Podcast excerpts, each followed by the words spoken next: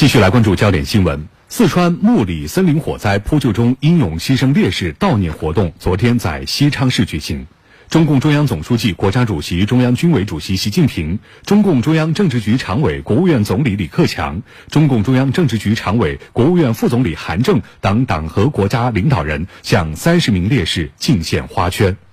国务委员王勇出席悼念活动，代表党中央、国务院向在扑火战斗中英勇献身的英烈们表示深切哀悼。向烈士亲属表示诚挚慰问，向参加火灾扑救的全体同志致以崇高敬意。经国务院批准，西昌市木里县降半旗，向在扑救火灾中牺牲的三十位英雄致哀。在西昌市中心的火把广场上，当地数千群众纷纷聚集到这里，为木里森林火灾中牺牲的英雄们。送行告别。主席台正中悬挂着三十名烈士遗像，两侧摆满了各族群众敬献的花圈、花篮。我就像感激。我们在这个宾馆都去了三次，昨天也献上花钱，今天是最后一程，我们也要来看一下。虽然不是我们的孩子，甚至甚至我们的亲人，这个心痛，这个心痛。上午十时四十分许，悼念活动开始。请全体肃立，向四川木林森林火灾呼救英勇牺牲烈士默哀。全体现场人员为牺牲的烈士肃立默哀。表达对逝去英雄的殷殷追思和深切怀念。四川木里森林火灾造成二十七名森林消防队员和三名地方干部群众牺牲。悼念活动上，分别宣读了应急管理部、四川省人民政府关于评定烈士、追记一等功、追认中共党员的批复和命令。参加此次木里森林火灾灭火工作的森林消防指战员代表做了发言。走好吧，亲密战友，你们的名字必将镌刻历史。安息吧，手足兄弟，你们的精神必将永垂不朽。放心吧，烈火英雄，你们的旗帜必将接力传承。参加悼念活动的三千多名社会各界代表向烈士敬献鲜花，表达他们的深深怀念。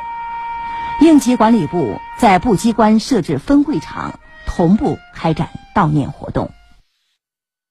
昨天在西昌的追悼会上，湖北籍烈士汪耀峰的父母现场参与悼念。昨天下午，西昌森林消防大队的营房内安安静静，家人们第一次走进了汪耀峰工作了六年的营房。但是他却已经不在了。床铺上的被子叠得整整齐齐，抽屉里全是笔记本、证书，就像他生前一样，仿佛从未离开。王耀峰的母亲朱兰差和家人简单收拾了一下儿子的遗物，带走了他的制服、皮鞋和简单的生活用品，匆匆离开了营房。王耀峰的家属回到下榻的宾馆，简单休整以后，又将连夜从西昌赶往昆明。今天清晨，家人将带着耀峰的骨灰从昆明飞回武汉。在英雄从小生长的地方湖北孝昌，家乡的父老乡亲都在等着他回家。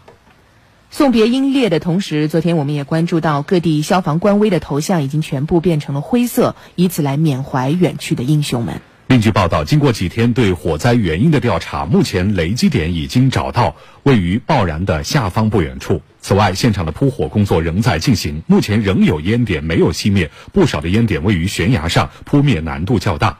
记者在指挥部看到，头顶不时有直升机飞过，往返。继续带您来关注新闻。综合评价招生与自主招生一样，都是高校选拔优秀人才的一种特殊的招生方式。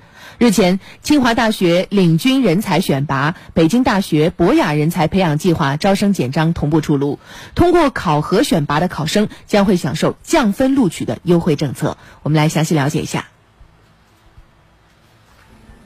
与自主招生面向具有学科特长的偏才不同。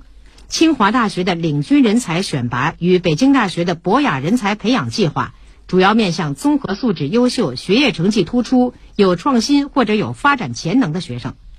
在招生专业上，在北京大学2019年自主招生计划中取消的医学类专业将参加博雅人才培养计划的招生。清华大学的领军人才选拔则涵盖了校内所有专业，考生均可报考。值得注意的是，今年清华大学还将在复试阶段增加专业内容的考察。对于学生他在高中以来的一贯的这个综合成绩和综合表现是非常关注的。那么，首先我们会有专家对于他所有的申请材料进行综合评价和审查。我们相应有笔试和面试，特别是我们在今年呢强化了对于专业考察。我们希望这个有一个引导，就是高中生他们在高中阶段能够提前来关注自己的专业志趣，那么能够有更好的专业认知。据了解，领军人才选拔与博雅人才培养计划报名通道都已经开启，报名时间将截至四月十五日。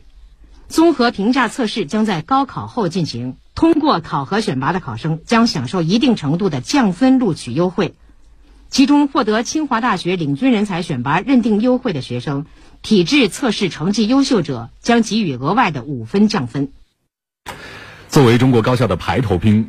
这一从自主招生到综合评价的华丽转身，绝不能简单的解读为换汤不换药的名称变化。显然，这是从自主招生向综合素质评价过渡的一个具体表现。嗯，问题在于，这会不会成为所有高校，或者说至少是九八五、二幺幺双一流高校录取方向的大方式呢？高校综合评价招生启动与新高考改革的综合素质评价又有哪些关联？显然，大家关注并且想要讨论的，并不是清华北大的综合评价招生计划，而是这一个动作行为背后的高考改革暗示。目前从各高校的录取来看呢，综合素质评价还没有纳入高校录取的范畴，但是不远的将来，这是一种必然。新高考改革的方向，教育部在两会。期间呢，已经明确，未来的高考录取、高考分数的权重下降，已经成为了一种必然。